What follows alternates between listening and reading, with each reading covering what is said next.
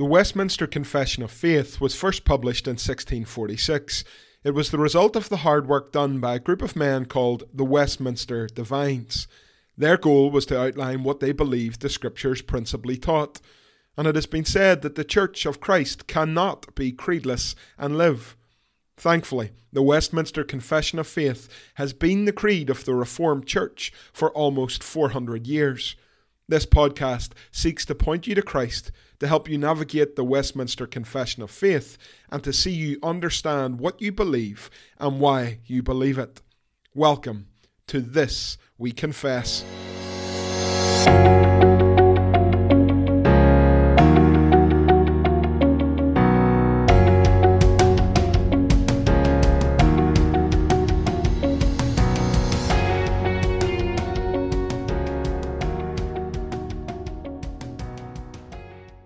Westminster Confession of Faith, Chapter 14, of Saving Faith, paragraphs 2 and 3. By this faith, a Christian believeth to be true whatsoever is revealed in the Word, for the authority of God Himself speaking therein, and acteth differently upon that which each particular passage thereof containeth, yielding obedience to the commands, trembling at the threatenings, and embracing the promises of God for this life and that which is to come. But the principal acts of saving faith are accepting, receiving, and resting upon Christ alone for justification, sanctification, and eternal life by virtue of the covenant of grace. Paragraph 3.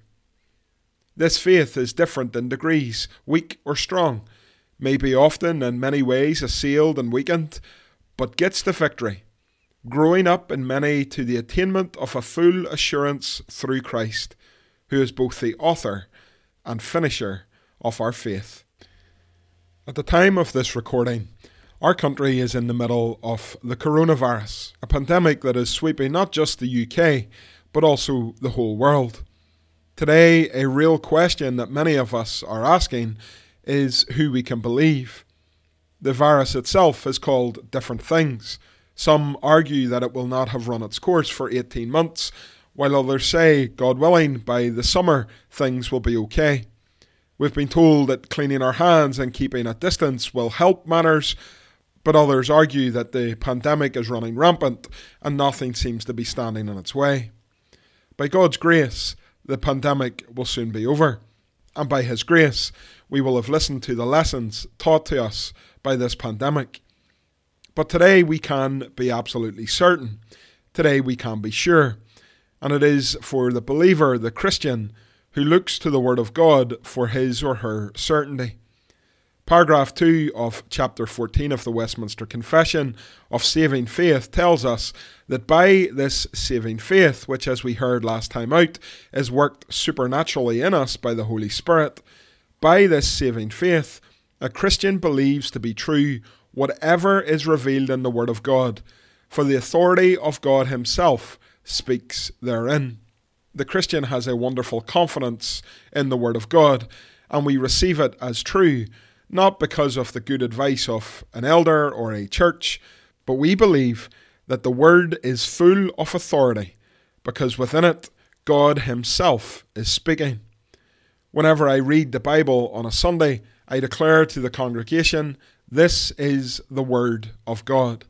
That is a constant reminder to us that what we are about to read and what we are about to hear is not just earthly wisdom, but it is the very Word of God we are hearing him speaking in our own tongue every single week.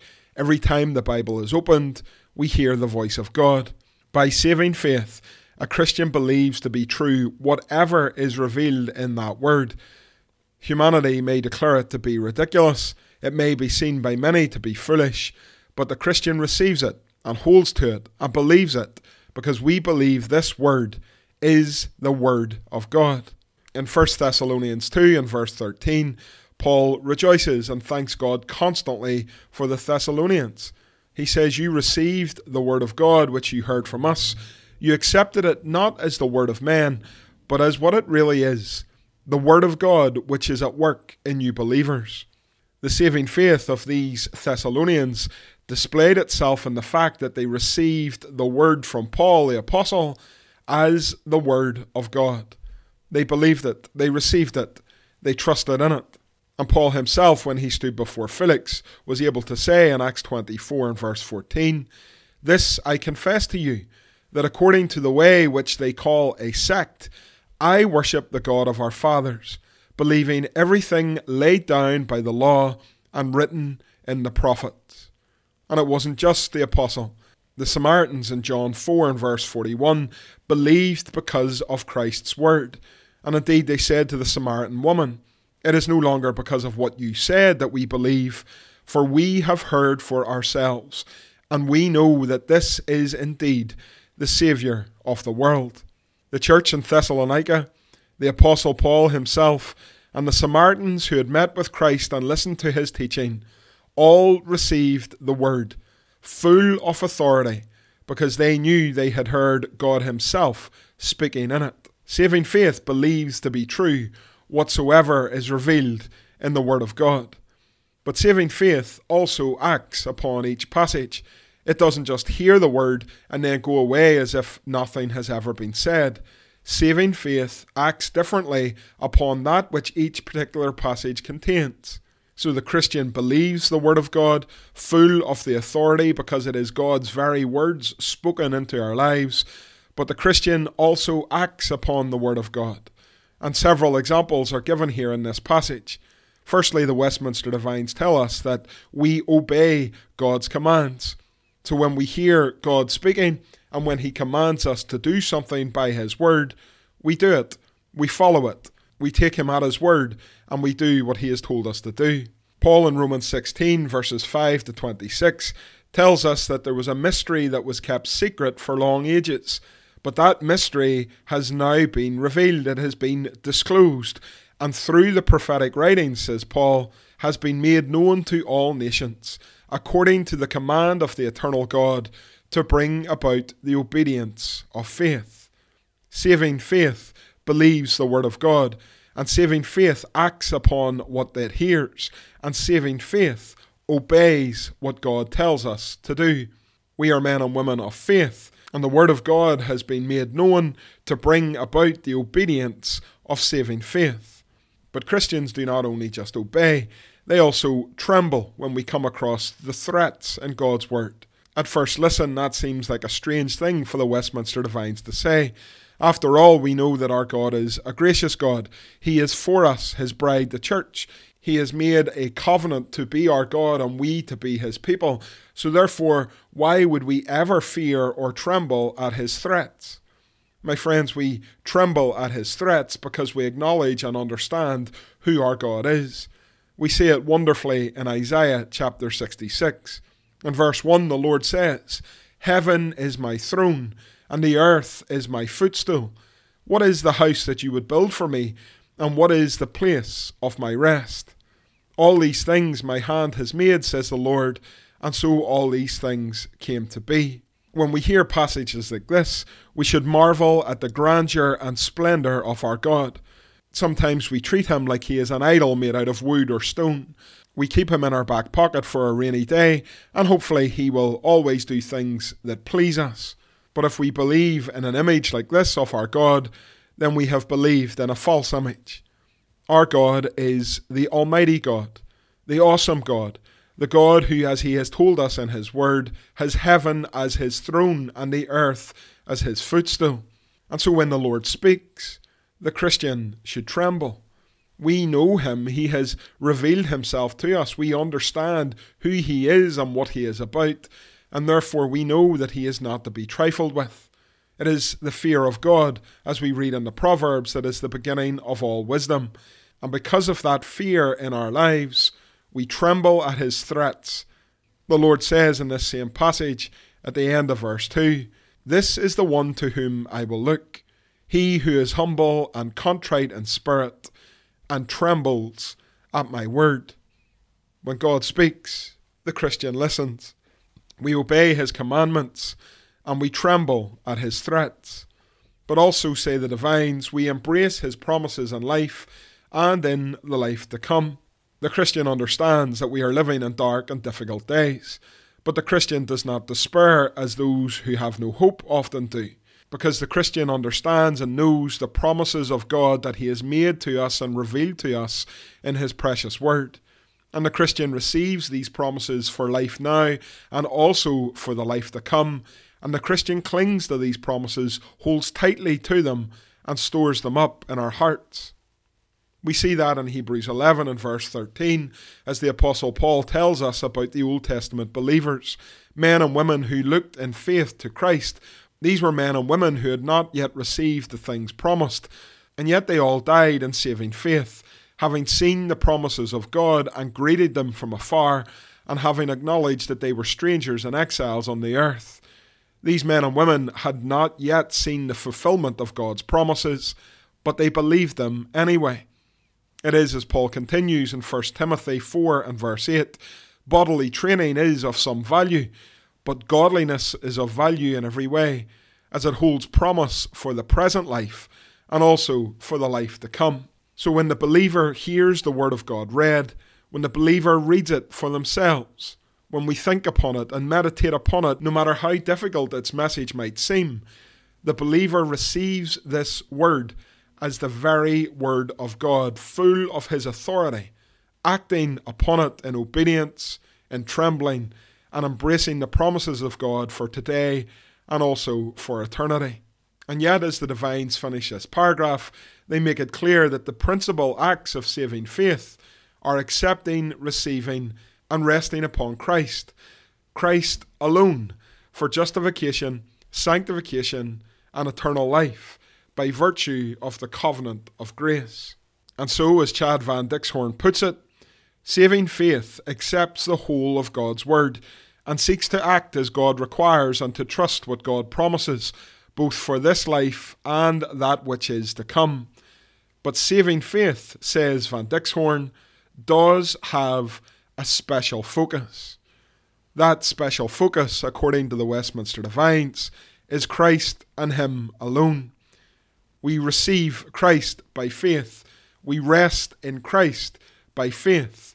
And we understand and know that it is in Christ and Him alone that we have our justification, sanctification, and eternal life. So, because of saving faith in Jesus, we have been justified, we have been declared righteous by Almighty God.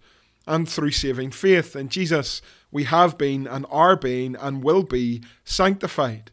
We will be made more and more like Christ every single day. The old man or woman will be destroyed, and one day we will stand sinless and spotless in glory, and we will see Jesus and it is through saving faith in Christ alone that we have received eternal life. If coronavirus is to be the end of you or the end of me, well, by saving faith, we will see heaven. We will sing with the choirs of heavenly angels and delight in the presence of our Lord forevermore. So, saving faith believes the Word of God, but saving faith especially sets its focus on Jesus. And all of this is worked by virtue of the covenant of grace the covenant that God has made with us, the covenant that says, I will be your God and you will be my people, the covenant that sent a child of a woman to crush the head of the serpent. Jesus is that child, he is that seed, and all that has been accomplished for us is by Christ alone, by virtue of this wonderful covenant. But saving faith, according to paragraph 3, is different in degrees. Sometimes it is weak, and sometimes it is strong. I'm sure that every single one of you listening to this podcast will know the truth of this. Sometimes in your life, you will believe that you're able to do all things. You're someone who is on fire for the Lord. You're passionate in prayer. You're clinging tightly to the promises of God that He has made to you. And then sometimes you will feel incredibly weak. You're struggling to read the scriptures.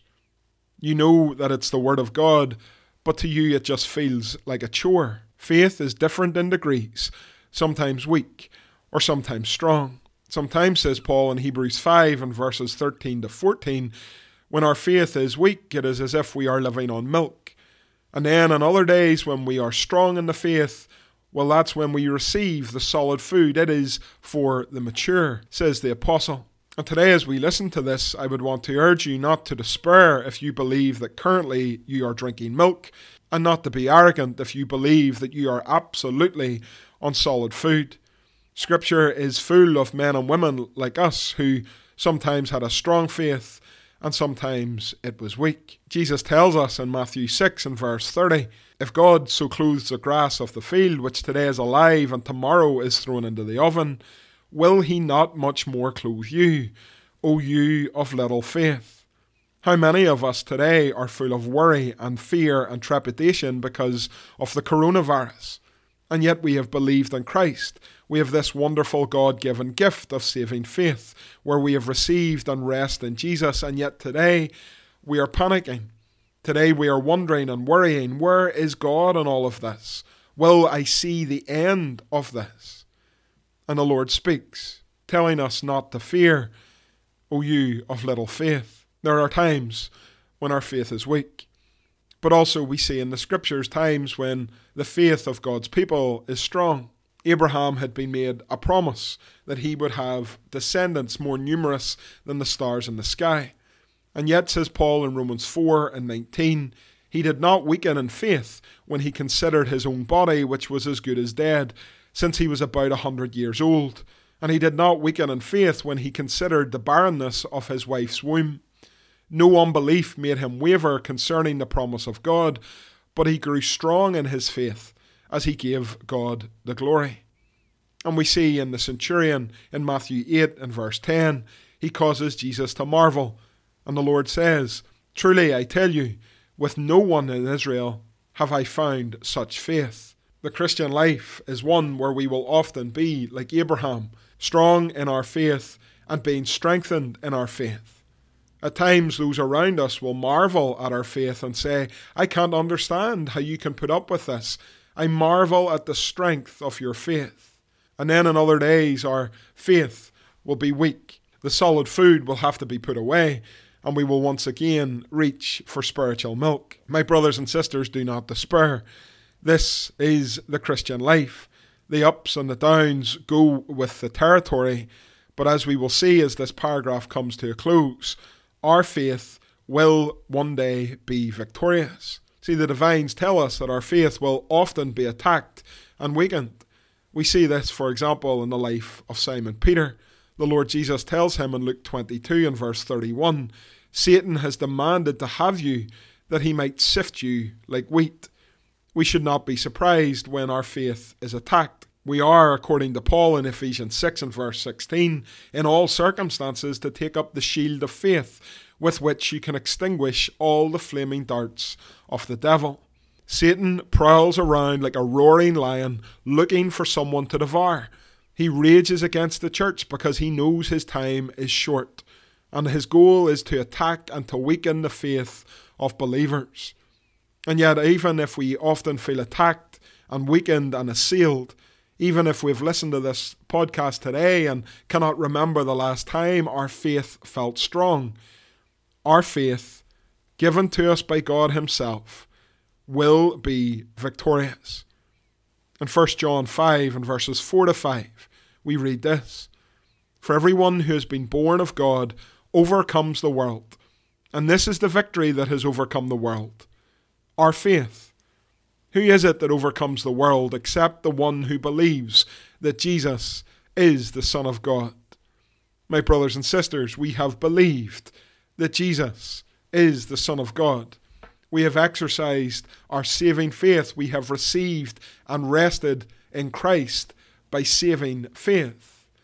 And therefore, we can trust the promise of God in this passage that we will indeed overcome the world just as Jesus has promised. And how will we have this victory? By our faith. Sometimes weak, sometimes strong, often attacked and often weakened, but always, always victorious. This saving faith will not be put to shame, and this saving faith will grow each and every day. The divines put it like this this saving faith is growing up in many to the attainment of a full assurance through Christ. Here is our goal in life to the attainment of a full assurance, looking to the day that we will see Christ with our own eyes. In Hebrews 6 and verse 11, Paul says, We desire each one of you to show the same earnestness, to have the full assurance of hope until the end, so that you may not be sluggish, but imitators of those who through faith and patience inherit the promises. Today we pray that the Lord would grow us up in our faith. Today we ask Him to strengthen our faith by His Word and by the sacraments, by the ordinary means of grace. May the Lord God Almighty build us up to a full attainment of assurance in Christ, knowing today and being absolutely confident that Christ has started the work in us and He will certainly bring it to completion. In Hebrews 12 and 2, we remind ourselves that our saving faith today looks to Jesus, the founder and perfecter of our faith.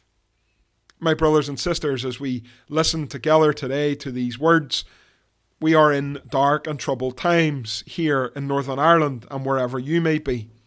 The coronavirus causes us to worry. Today is the first day here in Northern Ireland that we have been told to go nowhere except only the places that are absolutely essential.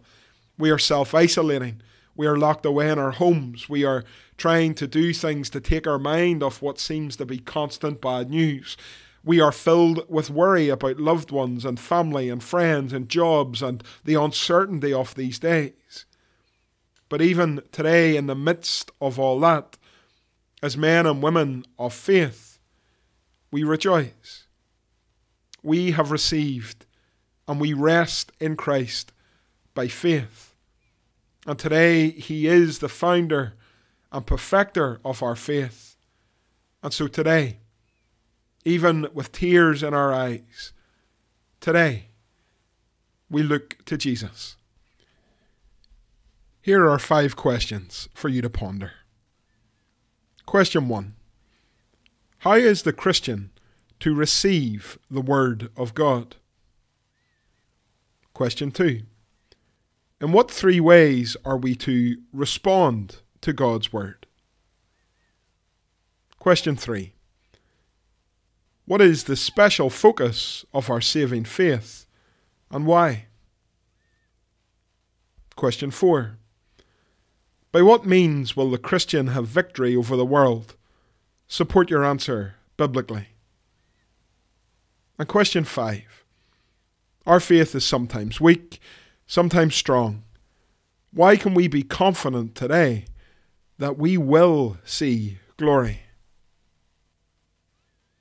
That's all for today. As always, my name is Scott Woodburn, and until next time, this we confess.